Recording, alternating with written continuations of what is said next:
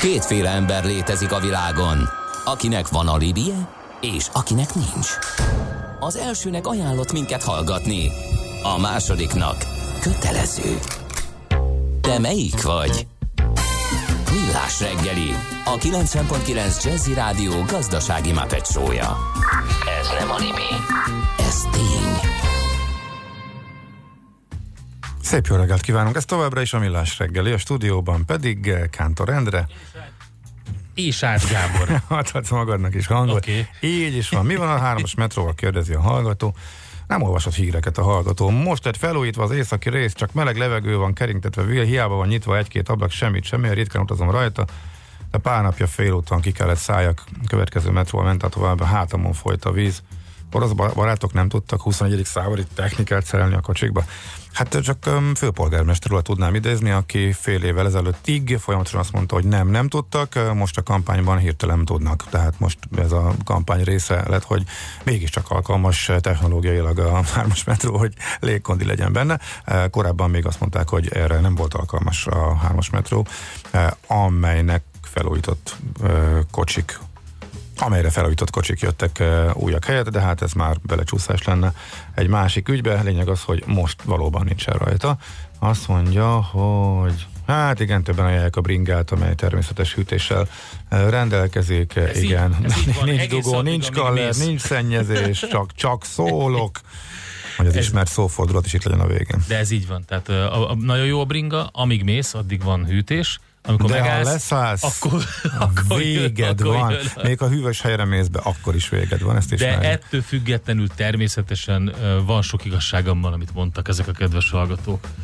Na nézzük ezt, hogy mi jön most. Az adó a jövedelem újrafelosztásának egyik formája, a költségvetés bevételeinek fő forrása, a jövedelem szabályozás eszköze. Az adóztatás fő célja anyagi eszközök biztosítása közcélok megvalósításához. Nézd meg az ország adózását, és megtudod, kik lakják. Adóvilág, a millás reggeli rendhagyó gazdasági utazási magazinja, ahol az adózáson és gazdaságon keresztül mutatjuk be, milyen is egy ország vagy régió. Adóvilág.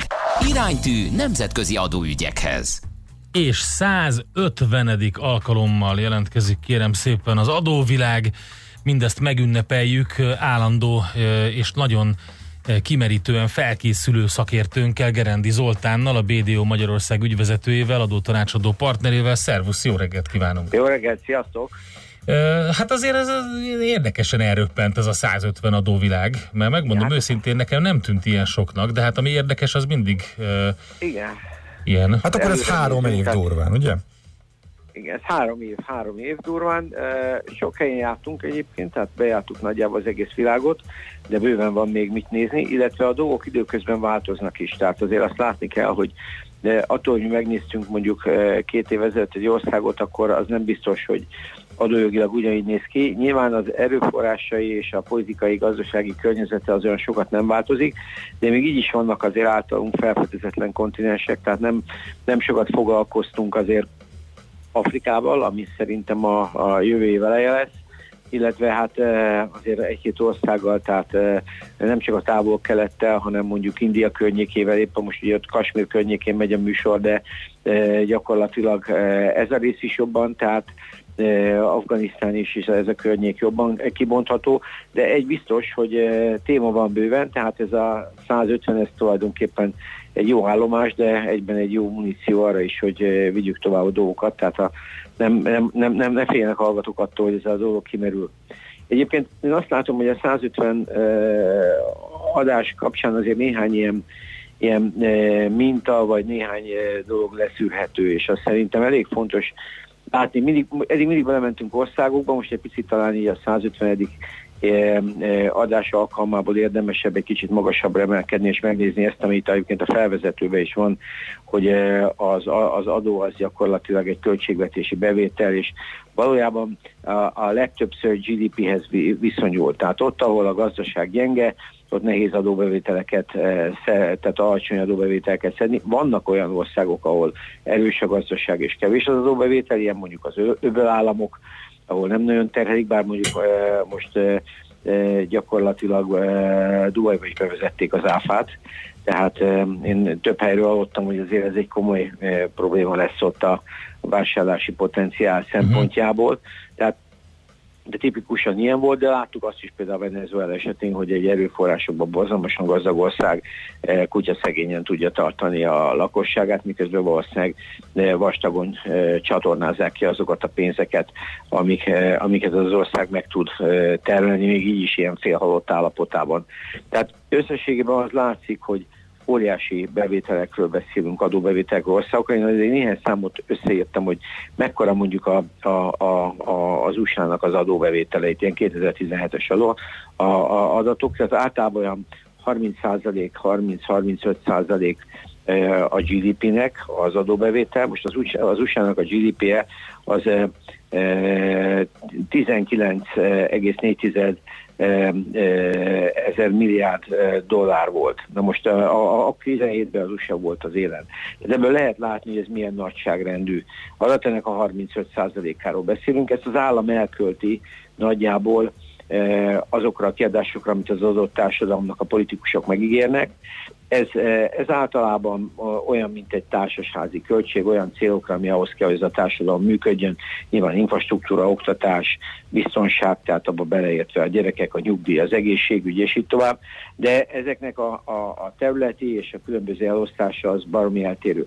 Egyébként sok helyen az adórendszer azért alacsony, mert például nem adnak vissza a társadalomba semmit. Tehát Afrikában is fogunk majd látni olyan országokat, ahol, ahol 10% eh, alatti a GDP arányos adórendszer, nincs is semmi. Tehát gyakorlatilag se utcák, se egészségügy, se semmi, de, és vagy az ENSZ segélyek jönnek, vagy én nem tudom, mi történik, de, az, de a fennmaradó GDP-nek a nagy részét azt valahova elköltik, de úgy néz ki, hogy nem, nem, nem a saját hazájukban. Most egyébként Magyarország a másik nagy kérdés az adózásban, hogy ki, ki fizeti ezt az adót, és milyen mértékig. És itt, itt azért lehet látni, hogy szép lassan trendfordulók jönnek, például ezt levetítve a magyar, e, e, magyar költségvetésre, itt nálunk ez 17-es adatok alapján ez 13, 13 ezer milliárd forint volt a költségvetés bevétele, és ebből a TV alapok volt 5300 milliárd, tehát azért itt a nagyságrendileg lehessen látni. A lakosság 2100 milliárdot fizetett be adóba, 1600 milliárdot fizetett be fizettek be a társaságok, tehát a társaságok valójában kevesebbet fizettek be, de hát a társaságokban emberek dolgoznak, és így jön össze ez a magasabb a lakosság részéről, tehát 2100 a lakosság, 1600 a társaságok, míg a fogyasztás például a 4900 milliárd, tehát így olyan durván 8600 milliárd plusz a TB 5300 adja ki a költségvetést. De ha ezt így megnézzük, akkor itt is látszik az például, hogy az egyes hiába beszélünk arról, hogy mondjuk 30% a költségvetésnek, vagy a GDP-nek az adóbevétel, a, azon belül is óriási eltérések vannak. És itt jön a igazi mozgástere az egyes adórendszereknek, hogy mit adóztatnak. Uh-huh. E, gyakorlatilag tudok adóztatni. Ugye fogyasztást, amit néztünk, ez Magyarországon a 27%-os áfával elég erős. E, tudják a jövedelmeket, ami például a társaságok szintjén pont azért, hogy a foglalkoztatási kedvet erősítsék, e, az gyakorlatilag e, alacsonyabb. Míg a lakosság is szerintem Magyarországon elég jó, de például sok olyan országot látunk, ahol akár 40-50 százalékra is föl tudnak menni a jövedelmek. Ez azt jelenti, hogyha az ember keres egy forintot, akkor abból 50 fillért az államnak le kell adnia, és azért cserébe elvileg kap szolgáltatást, ami, ami nyilván személyre szabottan így közvetlen nem értékelhető, de azért mégis az utcai környezetben, meg az egész életminőségben érezhető kéne, hogy legyen. Na most ez az egész rendszer, a digitalizáció hatására egyébként kezd szépen lassan deformálódni. Igen, épp, épp ezt a... akartam kérdezni, ugye sokat beszéltünk arról, hogy, hogy, hogy egyszerűen megváltoznak, a, tehát a teljes, teljes váltás van például abban, hogy hogyha valaki dolgozik, akkor az hogyan dolgozik, hol dolgozik, hol teremtődik Igen. az érték, ki az, aki ezt előteremti, és akkor ugye itt nem csak a vállalatokról van szó, de akár egyénekről is. Abszolút. És én is azt gondolom, hogy egy, hát ugye most az ipari forradalomnak a negyedik szakaszánál vagyunk, és hát ez a, gyakorlatilag az internet, a hálózat, hálózati forradalom, ez, ez, ez azt nem mondom, hogy térdekényszeríti az adózást, de az adózásban egy óriási feszültséget szít, és ez a, hát a, leegyszerűsítve most a, a GAFA adóval GAFA adóval látszik, ez a Google, Amazon, Facebook, Apple rövidítési mozgók. Tehát megjelentek már azok a globális méretű cégek, amelyek egyébként ezeket az adórendszereket nagyon egyszerűen átjátszák. És Franciaország volt az első, aki azt mondta, hogy nem várja be azokat a közös erőfeszítéseket, amiket mondjuk egy, egy EU akar tenni, Nyilván ezeknek a cégeknek döntő hányada Amerika, tehát Amerika nagyon szereti a székhely szerinti adózást, bár oda, ott is a Trump elnök úr elég komolyan dolgozik azon, hogy az amerikaiak hazavigyék uh-huh. a jövedelmeket, és otthon is Igen. adózzanak utána, de ezek a cégek gyakorlatilag teljesen felborítják ezeket a rendszereket, és borzalmas jövedelmeket e, keresnek, és e, gyakorlatban a, a probléma az, hogy most így a franciák például bevezették idén azt hiszem márciusban ezt, a, ezt az adót, és ők azt mondják, hogy ha 25 millió euró fölötti a hirdetési bevétele egy adott országban, vagy egész konkrétan Franciaországban, akkor ők ezt megadóztatják. Uh-huh. Na, na most ez, ez, ez igazából ugye egy nagyon nehéz, mert ezek, ez, ez olyan, mint a, a vízbe kézzel halat fogni, tehát e, igen, igen bonyolult művelet, és hát ez, ha mögött nincs egy közösségi szándék, akkor ez, ez csak egy jelzésértékű dolog. De viszont az is látszik, amit mondasz, hogy változnak a technológiák, de például csak maga a, az e-commerce az, az gyakorlatilag ma már közel két milliárd vevőt érint. Tehát az azt jelenti, hogy azért a föld lakosságának esetleg minden harmadik vevője, vagy lakosa online vevő. Tehát azért ez nem volt így. Tehát Persze. tíz évvel ezelőtt azért nem, nem, nem volt ez ilyen, ilyen dinamikájú, és ebből viszont következik, hogy ezek a cégek egészen másképpen működnek. Sokkal minimális a székhely szerinti létük, egészen máshol vannak a szerverek, különböző IT megoldásokkal, és ma az adózás próbál inkább arra rámenni, hogy hol vannak a vevői. Tehát uh-huh. ez az adózásban egyébként egy tök új elv. Tehát a, a, a székhely szerinti adózás volt az alapelv, vagy most is az is az alapelv. Ha vannak különböző ügynökök, akkor úgynevezett telephelyet, vagy ilyen fix létesítményt hozni, de az, hogy valakinek hol van a vevője, az adózási szempontból nem volt releváns. Na most ezek jönni fognak, úgy néz ki, de baromi lassan. Tehát, és ezek a cégek meg köszönöm szépen jól vannak, a tőzsdei értékű kapitalizációk az rohan fölfele, mert látjuk, itt az elmúlt tíz éve nem volt olyan, ami ezeket a cégeket egy picit is megvillentette volna, és nagyon úgy néz ki, hogy a pálya nekik lehet még a következő években is pont azért a konszenzus hiány miatt, mert mondjuk legfeljebb egy piacot alul pozícionál, de a többi megy, és a trendek, ez a fajta kétszámjegyű növekedés, ez, ez megvan. Szóval az adózás nagyon komoly kihívás előtt van, mind technológiájában, mind módszertanában, viszont azt is látjuk, hogy a digitalizáció az adózás is segíti.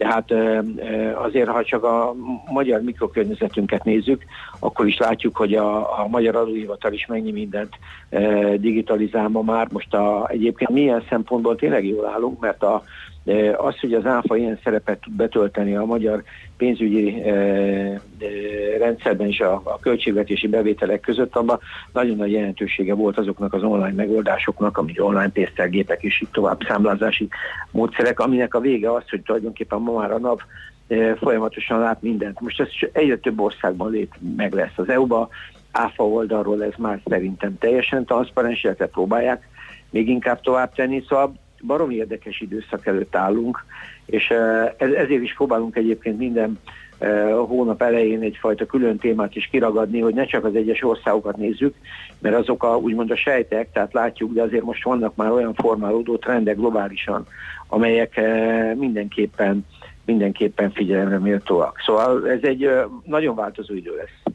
Igen, és pont azon gondolkodtam, hogy egyéni szinten is megjelenik ez a, ez a, ez a kérdőjel, pont ahogy befejezzük a beszélgetést, vagy ezt a részét, hogy Amerikával kezdted, és az ottani elképesztő adóbevétellel, ugye az IRS az egy elég kemény dolog, Igen. és gyakorlatilag rendre szoktatta mondjuk így az amerikai állampolgárokat, akik, akik azért az adózási morálja azért elég magas, valljuk be, és, és ott a mumusként az IRS, de közben ez egy, ez egy nagyon jól partner is, mert elképesztő módon segít az adózóknak, tehát nagyon sok kiajánlása van, nagyon jó partnerként. Ugye a NAV is elkezdte ezt a fajta viselkedést Magyarországon, Igen. és ez, ez szerintem működik is egyébként, és segít is az itteni morálon, de még mindig vannak olyan kérdőjelek, ugye, amit a digitalizációval kapcsolatban te is feszegetsz, hogy például mi történik a, a, a különböző fintech eszközökkel elért uh, profittal, mi történik a bitcoin adóztatásával, és a többi, ahol mondjuk az IRS-nek most jelent meg a, a múlt héten egy, egy, egy ilyen segítő pamfletje, de nagyon sok országban látjuk a hírekből, hogy egyszerűen mindenki vonogatja a vállát. Most volt pont egy izraeli hír is, hogy hát szeretett volna a bitcoin után adózni, de nem sikerült neki. Tehát nagyon érdekes helyzet állítja az adóhatóságot és az egyént is ez a szituáció. Igen, én azt látom egyébként, hogy az azért úgy nagyjából a legtöbb, legtöbb országban tudatosul, illetve sokszor nem tudatosul eléggé, hogy a közteherviselés azért az nagyjából olyan, mintha egy ilyen baromi nagy háztartásban laknánk, uh-huh. mondjuk 10 millióan. Tehát ha valakinek be kell dobálni a, a persejbe, hogy valami legyen, mert különben nem lesz egy csomó minden megoldva. És e, e, itt ugye lehet azt mondani, hogy rendben van, én nem fizetek, fizesse be más, mert én nem tudom. Nyilván ez egy szociális kérdés, és biztos, hogy lesz ilyen, és még akár jogos is lehet.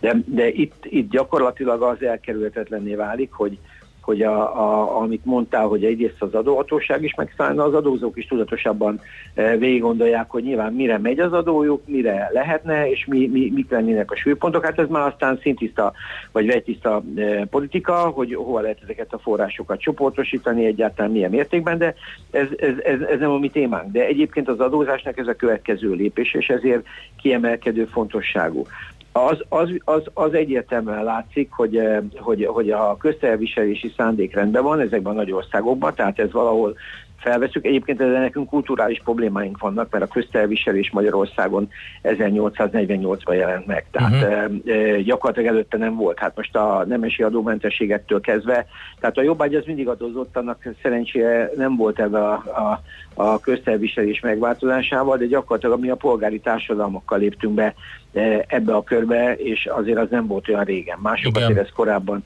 Hát aztán e, meg történt egy pár dolog, hogyha folyamatos lett volna 40, 1848 után, és zöggenőmentes ilyen, ilyen unalmas protestáns lett volna a történelmünk, akkor kicsit máshogy állnánk hozzá, persze. Igen. Igen, Igen. Szóval, de, de azt mondom, hogy, hogy ez, egy, ez, egy, ez egy érdekes dolog, és a, a, a, amit mondasz, a, a technológia szerintem most egyértelműen gyorsabb, mint az, adó, az adóbevétel. Tehát egyébként ugyanígy volt ez a petrokémiai termékeknél is. Mm-hmm. Tehát a, a gyakorlatilag a jövedéki adók, tehát a, a, a, az, az, az áram az egy más téma volt, de, de a, a vegyipari termékek, vagy az olajnak a termékek, tehát a jövedéki adók, azok gyakorlatilag azt hiszem, hiszem 20-as években jelentek csak meg. De holott a, az iparág az már gyakorlatilag a 19. század végén üvörgött. Tehát uh-huh. a, a Rockefeller féle történet, most legyen az petróleum vagy később üzemanyag, mert azért a Rockefeller is lelerte a víz, amikor a Edison behozta az áramot, mert ugye a Rockefeller az alapvetően petrólumot adott világításhoz és Aha. gondolom volt egy-két álmatlan éjszakája a családnak, amikor rájött arra, hogy a, a Tesla és az Edison féle teljesen mindegy, melyik csinált egyenáram vagy váltóáram, itt baj lesz, mert a háztartásokban áram lesz, és nem fog kelleni e, gyakorlatilag a petróleum. Még büdös is, meg sok egyéb problémája volt. Igen. És, és gyakorlatilag őket mondjuk megmentette a motorizáció, az autóipar és a vegyipar, de összességében a, ezek a termékek majdnem 20 évig, vagy ez az iparág, amelyik uh-huh. mindig is extra profittal dolgozott, e, meg tudta ezt úszni. Most szerintem ugyanez van, csak amit mondasz, abban van teljesen igazad, hogy egy olyan speciális időszakban vagyunk, ahol még ezt egy olyan technológia, a digitalizáció kíséri, ahol egy bitcoin elszámolás szerintem egy MNB vagy egy bankrendszer le se bír követni. Uh-huh. Igen. És itt gyakorlatilag ezeknek a tranzakcióknak ez az egyik legnagyobb problémája. Egyrészt van benne egy óriási szabadság, meg költségcsökkenés, mert olcsóbban lehet megcsinálni, mert nem megy át egy csomó rendszeren, de viszont költségvetési oldalról ezek szerintem szinte ellenőrizhetetlen pénzek. És ez a, ez a legnagyobb uh, probléma ezzel, úgyhogy kíváncsi vagyok, ez egy nagyon, nagyon érdekes uh, időszakban élünk, de azért azt is látni, hogy ezek a problémák, mondjuk most ha Afrikára őrevetítjük, nem hiszem, hogy Afrikába merülnek fel leginkább. Tehát ezek bizonyos magas eh, jövedelmű országoknak a kísérő kísérő, kísérő tünetei. Aha, aha, igen. Hát jó, hogy említetted Afrikát, meg egy kicsit így be tudjuk harangozni, majd mi lesz még az adóvilág rovatban, igen. például Afrika, és hát rengeteg igen. érdekes téma meg ország. Eh, nagyon szépen köszönjük neked a helytállást, a 150 az, az elég komoly, úgyhogy akkor innen, innen szép folytatni. Így erőt is ad, úgyhogy e, jön a folytatás. Oké, okay, Zoli, nagyon szépen köszönjük, további szép napot, jó munkát!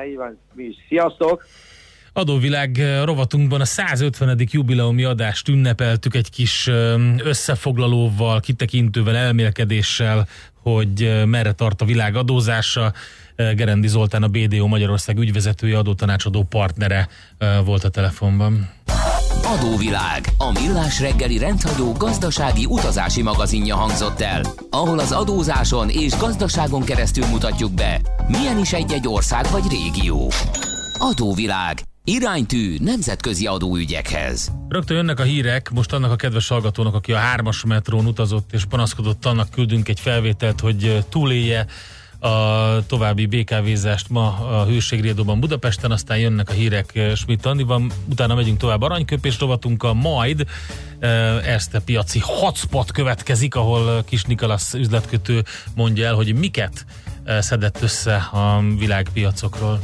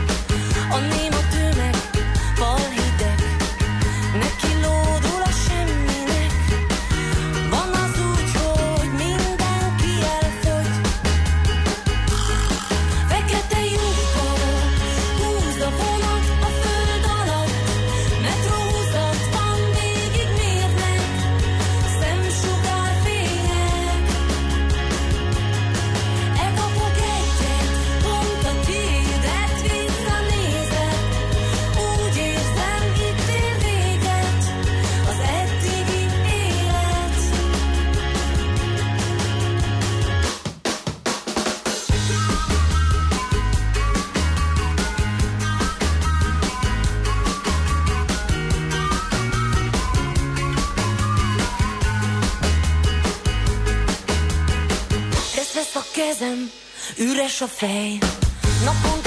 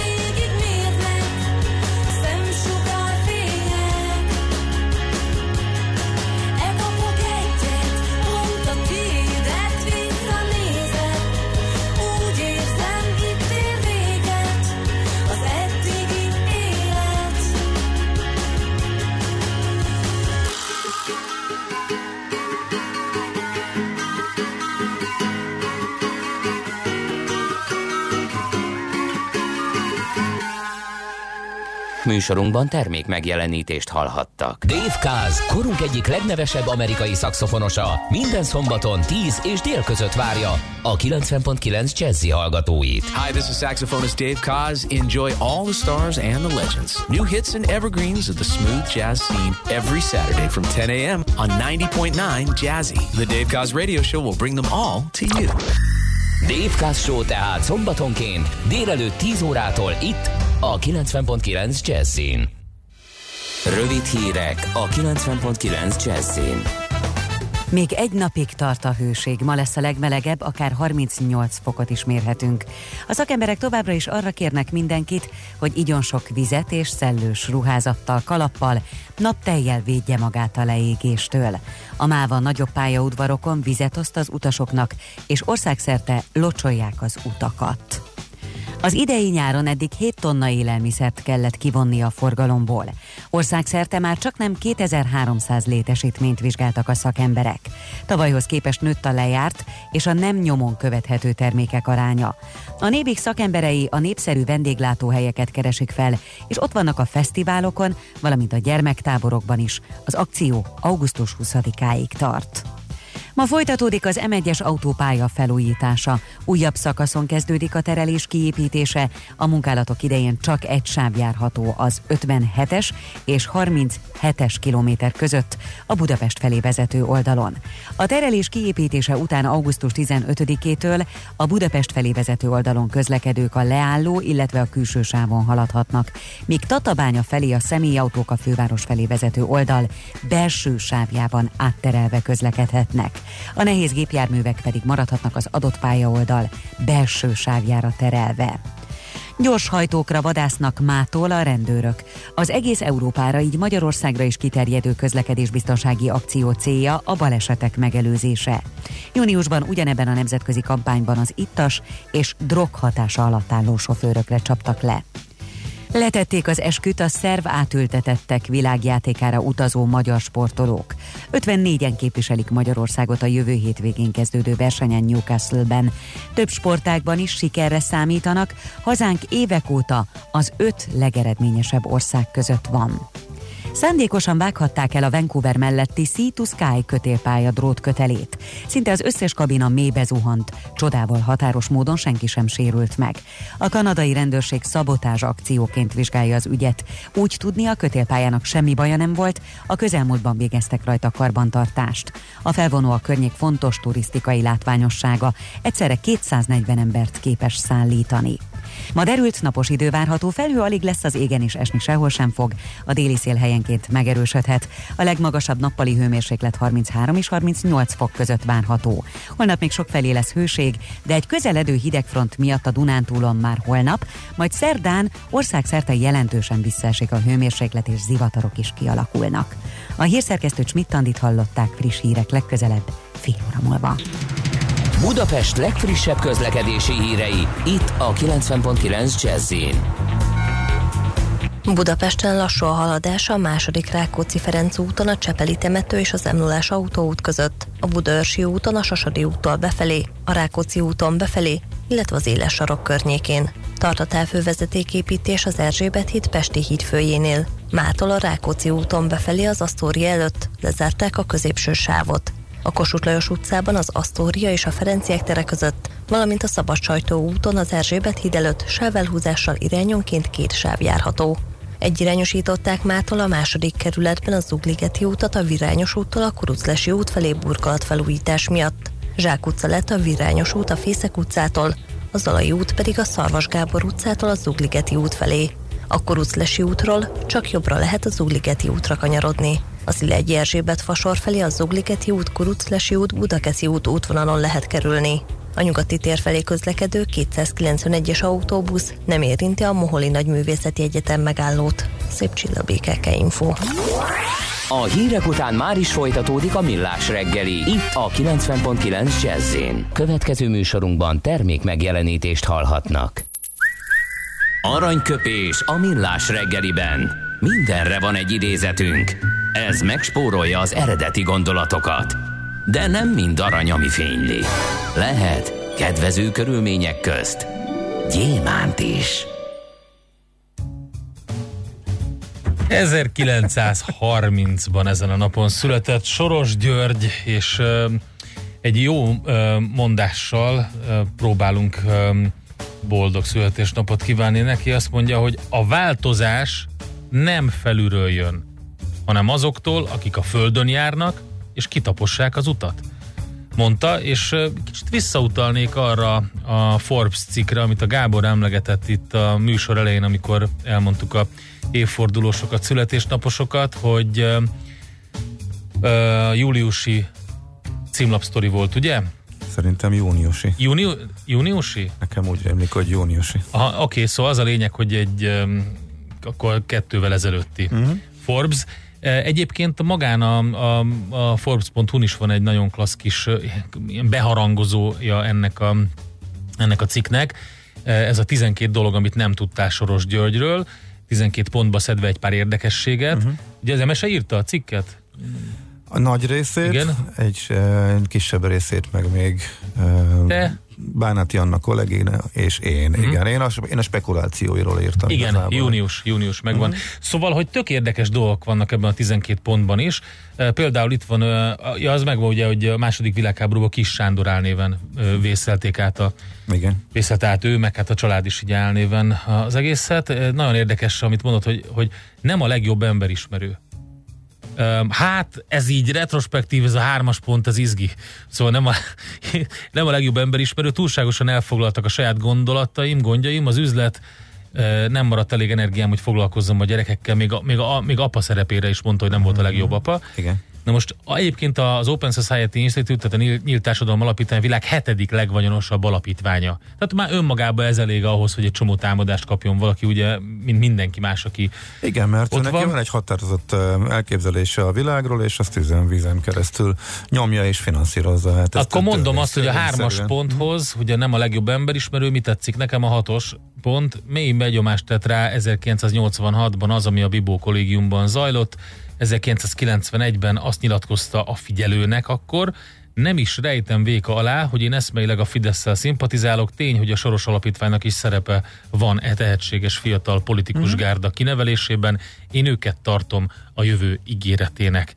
Vesd össze hármas pont, aztán megyünk lejjebb, azt mondja, hogy ja, sőt nem, a Freemail, az egy zseniális sztori, ugye. Ez érdekes, ezt szerintem sokan nem tudják, hogy Magyarország első ingyenes e-mail szolgáltatása a Freemail ötletét is a Soros Alapítvány valósította meg 1996-ban. Pontosabban a C3 Kulturális és Kommunikációs Központ. De hát az a OSI része volt akkor, úgyhogy ennek a kerete 500 ezer dollár volt, amikor létrehozták, és az magába foglalta a Freemail létrehozását. És egyébként az még működik, ugye? A, a Freemail Hát még megvan. Érdekes módon az Origo szárnyai alatt. Mindig ugye, is ott volt. Mindig is ott volt, közben ott, ott is történt maradt, egy tehát, igen. izgalmas uh, fordulat, mondjuk így. Um, pappara, pappara, pappara, pappara. Igen, a font igen, bedöntése. Hát nem, nem túl barátságosak újabban. Mondjuk így. Igen, igen. Finoman fogalmazva. Igen. Uh, és akkor még egyet mondanék, mert ugye vannak olyan pontok, amiket szerintem a mi közönségünknek, a hallgatók közül nem érdemes mondani, de azért ez nagyon érdekes. Tehát vannak legendák erről a fontbedöntésről, ugye, amikor akkor történt. Tehát uh-huh. ugye a, ő előre bejelentette a font bedöntését. Ugye az volt, hogy hírhetté tette az, amikor 92. szeptemberében néhány hét alatt bedöntötte az angol fontot, hogy ellene spekulált. Ugye aki ebben a kérdésben mellé állt, úgy érvelt, hogy a, a font később nélküle is leértékelődött volna, és pusztán azért nem lehet kritizálni, mert észrevesz egy piaci anomáliát. Tény viszont ugye, hogy a végső soron a brit adófizetők zsebéből húzott ki 6 milliárd dollárt, ugye ennyibe kerültek az angol jegybank fontot védő lépései. Befektetési alapjának a Quantum Funnak a manőver alatt egy nap alatt egy milliárd fontot hozott. Az igen, egy nagyon bonyolult történet, és ugye ezek, a, ezek apró kiemelések igen, a, igen, igen, az igen, egészből. Igen.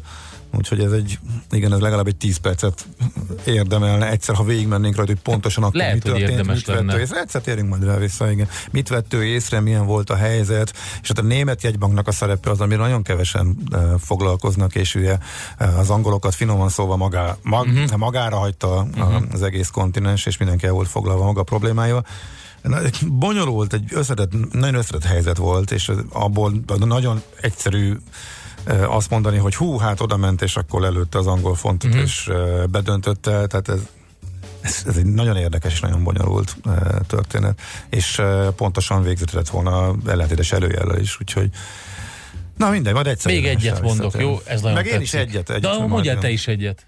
Én egy olyat mondok, ami kimaradt a cikkemből, emlékszem, hogy a, a rengeteg érdekes spekulációjával, a spekulációjáról voltak iszonyatosan nagy nyereségei és veszteségei, mint úgy általában ugye, a spekulásoknak, csak hogy ő ezt nagyban üzte, és igazából az nagyon érdekes, hogy ő képes volt mindig is arra, hogy abszolút nem izgatta magát akkor sem, hogyha irgalmatlan összegek felett döntött. Tehát a sok milliárdos üzleteket tehát van, aki már, van, akinek ez alapkezelőknek, portfóliómenedzseknek gondot okoz, bizonyos összeg fölött már egyszerűen zavarja őket, és nem bírják a súlyát ennek a döntési tehernek, hogy itt már iszonyatos nagy összeg mehetnek a másik irányba a piacok, és hatalmas veszteségek, sok embernek a hatalmas vesztesége is a nevükhöz fűződhet. Soros ez nem zavart, és bátran mert kockáztatni, amikor már irgalmatlan nagyra nőtt az ő alapja akkor is. És voltak pozíciói, amit egyik pillanatra nem úgy lezárt, amikor úgy érezte, hogy rossz irányba megy, hanem megfordított. Tehát a sok milliárd dolláros devizapozikat pillanat alatt az ellentétjére fordította, és volt, amikor bejött, volt, amikor nem, uh-huh. és mhm. repkedtek ugye ezek a 10-20, akár 30 milliárd dolláros veszteségek és nyereségek is. Ami kimaradt, a legutolsó, amikor már húznom kellett eh, tördeléskor a cikkből, akkor a legegyszerűbb volt a utolsó bekezdés levenni, ez egy pont egy fapados történet. Egyik utolsó ismert eh, spekulációja a Norwegian légitársaságnak a sortolása volt. Ne viccelj! E, igen, és, de nem jött be. Ugyanis hogy egy, egy tipikus, uh, hogyan szívja meg a sortos uh, spekuláns Kirázták dolog. a gatyájából? Kirázták a gatyájából, illetve nem vártam meg, hogy kirázzák a gatyájából, de bejött egy, egy, egy hír, egy uh, kamu hír arról, hogy ki fogja fölvásárolni a norwegian és hirtelen, uh, ugye sortosok elkezdtek zárni, és amúgy a szokásos sortos vége lett az egésznek, ő is kiszállt jó nagy veszteséggel, az árfolyam emelkedett pár napig, amíg a sortosok zártak, és azóta is szakad megállás nélkül, mert rossz paszban van a cég, semmi nem jött össze abból a felvásárlásból, tehát az egyik utolsó ilyen soroshoz kapcsolódó nagy spekulációs történet néhány évvel ezelőtt, ami publikus volt, mert a svéd lapok megírták, vagy talán norvég lapok, nem tudom, de a, hogy ezeket bejelentik, tehát ezek látszanak, csak ezt fölkapta a sajtó és értelemszerű, amikor a Norwegian nem bukott, a Norwegian légitársaság sortján bukott egy jókorát. Hát akkor már nem, ez nagyon klassz volt szerintem, így a Soros Györgyhöz így a végszónak, de szerintem egyszer előtt citáljuk ezt a font sztorit, és akkor átbeszéljük. Jó, okay. Aranyköpés hangzott el a millás reggeliben. Ne feledd, tanulni ezüst, megjegyezni arany.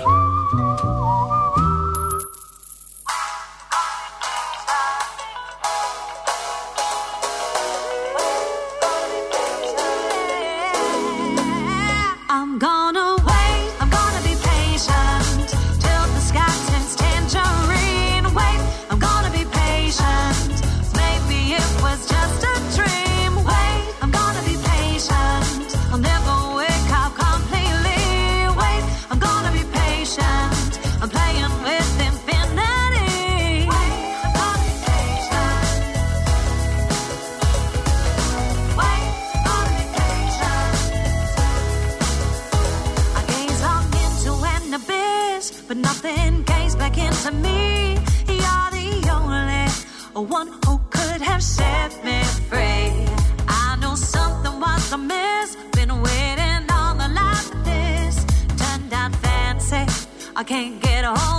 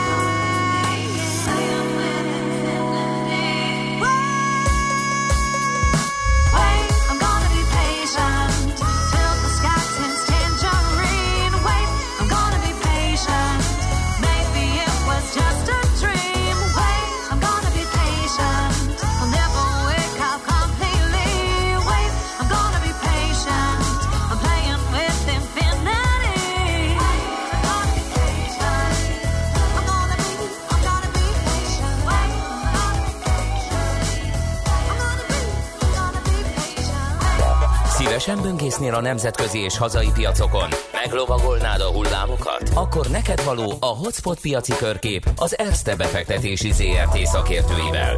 Gyors jelentések, gazdasági mutatók, események. Nálunk mindent megtalálsz szakértőink tolmácsolásában. Ha azonnali és releváns információra van szükséged, csatlakozz piaci hotspotunkhoz. Jelszó Profit nagy P-vel. A vonalban itt van Nagy András elemző, szervusz, jó reggelt kívánunk! Jó reggelt kívánok, és köszönöm a kedves hallgatókat is. Na, mi a helyzet? Mit találtál érdekesnek, vagy milyen sztori az, amire érdemes odafigyelnünk a héten? Hát kett, kettő sztorit hoztam mai adásba. Egyrészt a Bayern, hiszen pénteken nagyon nagy mozgások voltak benne. Másrészt pedig arra gondoltam, hogy egy kicsit ilyen európai ö, szektor összegzőt mondanék, hiszen gyakorlatilag véget értek az európai gyors jelentések. Németországban ugye a DAX indexet alkotó vállalatoknak már több mint a 90%-a jelentett.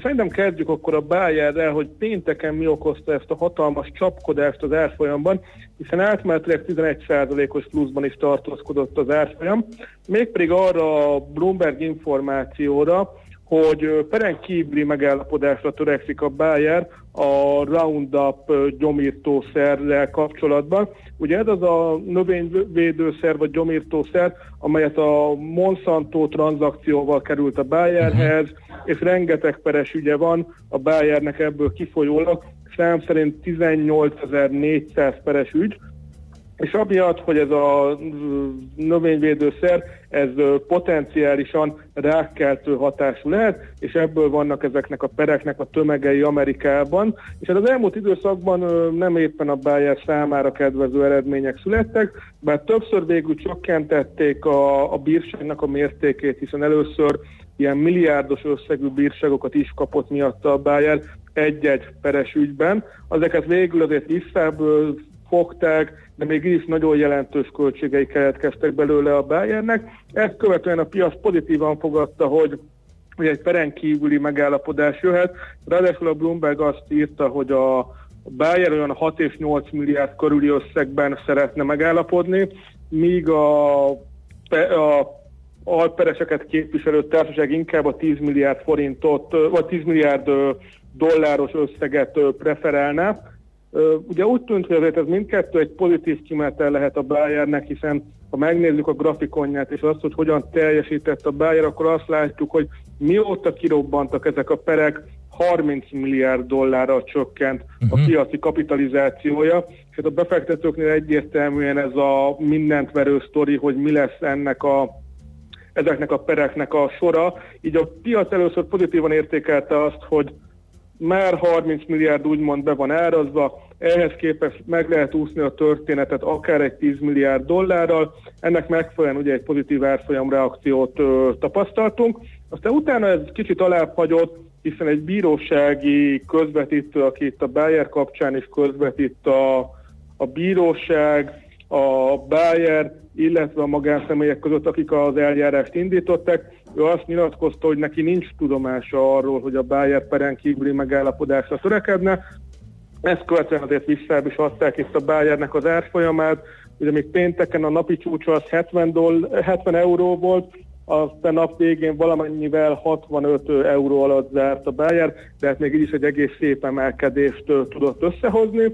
Tehát a következő napokban mindenképpen érdemes lesz figyelni a Bayer, hogy hogyan folytatódik ez a történet van-e alapja a Bloomberg információinak, ebben az esetben azért valószínűleg egy további emelkedés lenne elképzelhető, vagy valamire csak ráugrottak, és téves az információ, ebben az esetben viszont akár egy korrekció is jöhet, hogyha úgy tűnik, hogy nem sikerül mégsem lezárni könnyedén ezt a történetet. Oké, okay, figyeljük akkor ezt. A, ugye ez a Bayer Monsanto sztori, ez már nagyon régóta uh, húzódik. Igen, ez gyakorlatilag egy két éve igen, már itt igen. a köztudatban van. Eleve viszonylag drágán sikerült ezt a Monsantot megvásárolni, folyamatosak a perek, és hát azért a marketing értéknek se tett jót az, hogy folyamatosan uh-huh. azzal került be, hogy Persze hogy perek vannak ellene, meg hogy milyen betegségeket okozhat esetleg uh-huh. ez a készítmény.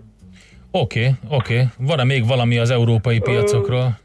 Van, hát akkor ez a DAX összesítőt mondanám el, hogy mégis hogyan teljesítettek a, a német részvénytársaságok itt a második negyed évben. Ugye a DAX indexet 30 részvény alkotja, ebből 28-nak már megből az eredménye, az RVL-nek, illetve a Henkelnek pedig a következő napokban fog majd jönni. Összességében azt lehet elmondani, hogy, hogy vegyesen teljesítettek a második negyed évben itt a német vállalatok. Összességében mind árbevétel, mind pedig eredmény tekintetében minimálisan, de felül tudták múlni a várakozásokat. Viszont ehhez az is kellett, hogy egy viszonylag gyengék legyenek a várakozások, hiszen hogyha azt nézzük, hogy a tavalyi évhez képest hogyan teljesítettek, akkor azt látjuk, hogy árbevétel tekintetében bár közel 5%-ot tudtak növekedni, az, egy, az eredményük, tehát a profitjuk, az ennek ellenére 13%-kal alatta uh-huh. maradt a tavalyi szintnek. Tehát az látszik, hogy egyik oldalról van egy árbevétel növekedés, viszont ennél nagyobb mértékű volt a költségek növekedése a legtöbb vállalat esetében, és emiatt sajnos a profitjuk, illetve a profit marzsuk az ö, csökkent nekik. Tehát a másik fő üzenete ennek a gyorsantási szezonnak az az volt, hogy azért a kilátások sem túl fényesek. Több esetben láttuk azt, hogy ö, még ha nagyjából megfelelő eredményt is hoztak a második negyed évben, azért óvatosságra intettek az év második felével kapcsolatban, és azért azt lehetett látni, hogy hiába voltak akár pozitív meglepetések is, az árfolyam reakciók azok összességében többnyire negatívak voltak a romló kilátások miatt. Ugye rengeteg kockázati tényező van, egyrészt globális szempontból is, ugye főként ezzel az amerikai-kínai kereskedelmi háborúval kapcsolatban, az európai vállalatok egy részének, ehhez még pluszba hozzájönnek a Brexit miatti kockázatok is, tehát itt összességében én azt mondanám, hogy indokolt ez a némi pessimizmus itt az év hátralévő részére a vállalatok részéről. Oké, okay, András, nagyon szépen köszönjük, figyeljük akkor, hogy mi történik a DAX komponensekkel, meg a Bayerrel, úgyhogy köszönjük az információkat, jó kereskedést nektek, szép napot! További szép napot kívánok, sziasztok, és viszont hallásra! Nagy András elemzővel beszélgettünk, hát néztük, hogy mi történik az európai piacokon, főleg a DAX-ra koncentráltunk. Hotspot piaci körkép hangzott el az ESZTE befektetési ZRT szakértőivel. Ha azonnali és releváns információra van szükséged, csatlakozz piaci hotspotunkhoz. Jelszó Profit nagy P-vel. Hamarosan Mihálovics gazda rovatunk jön, Fú, pedig nincsen de gazda, de hál' Istennek van egy jó kis gasztrós vonal, mert hogy arról fogunk beszélgetni majd Fórián Zoltánnal, az Erste Agrárkompetencia Központjának vezető agrárszakértőjével, hogy mi történik itt a zöldségpiacon, luxus cikk lesz-e a lecsó? Ezt a kérdést szegezzük neki, persze nyilván agrár oldalról, de de előbb fontos. még segítsetek nekem értelmezni Lőpapa Na. üzenetét. Mondjátok, hogy a bringán, ha megállsz, izzadsz. Csak a múltkor kétszer csontra áztam bicin, indok volt, hogy az újpesti megbeszélésre underground megyek. Majdnem elájultam a füllet hőségtől, ma mindenem izzat lett, szerencsére esett, úgyhogy felüláztatta az izzadság. Igen. Mondom én csak a bici. Tehát? Úgy volt, hogy azért nem ment biciklivel, hogy ne izzadjon meg, Igen. elment metróval, és leizzadt a melegben. Leizzadt a melegben. Aztán ráesett az eső. És kín meg rázott. Igen, hál' Istennek, meg du- az, az elfette. Jó. És akkor duplán, duplán büdösen sikerült a metró és ázás jó. Ugye? Jó, akkor én, én Nem is, is az a lényeg, hogy büdös, az a lényeg, hogy hogy néz ki olyankor a szegény ágról szakadt ember, amikor megérkezik. Hát igen, sajnos itt nincs jó megoldás. Ugye, homokszóró homokszóró meg. Az egy jó megoldás. A Calvin, a, ja. a Calvin-tól a, már a Bajcsin jár homokszóró.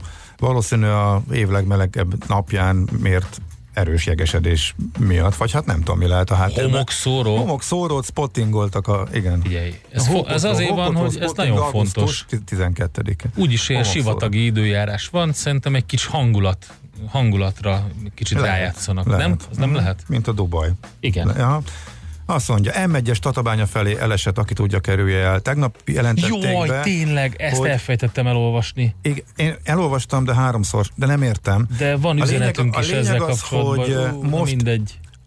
A, most építi ki három napon keresztül a terelést, ami hónapokig lesz, és a terelés kiépítéséhez még nagyobb lezárások vannak, és ezért a következő két-három napban várhatóak időszakosan nagyobb dugók. Úgy tűnik, hogy ez most bekövetkezett, tehát most ott valamit foltoznak, az eddigi terelést elbontják, az újat Igen. építik ki, és... Ezt írta a hallgatónk is, az M0-ás, az M5-östől az M1-es felé végig dugó, az M5-östől Csepelt-sziget még több mint fél óra, ez már így megy hónapok óta, munkás ember alig látni, környezeti kár hatalmas, ki a felelős? De ez más, az a nullás. Igen, Én csak mondom, az, hogy, ja, igen. hogy az, a, az, a, az, a, az még hozzátesz ehhez az Az egészhez. hónapok óta így megy. Viszont ami Borzasztó, új, igen. az m 0 van, ha valaki mondjuk Bécs fele sietne, hát akkor nem tudom, induljon időbe, vagy alternatív útvonal, nehezen kikerülhető. Majd érdemes mindenképpen ránézni, hogy pontosan mennyivel növekedett a menetidő. Itt van, megjött Schmidt Andi, elmondja a legfrissebb híreket, információkat, utána pedig uh, Mihálovics uh, Maci távollétében mi azért agrárkodunk.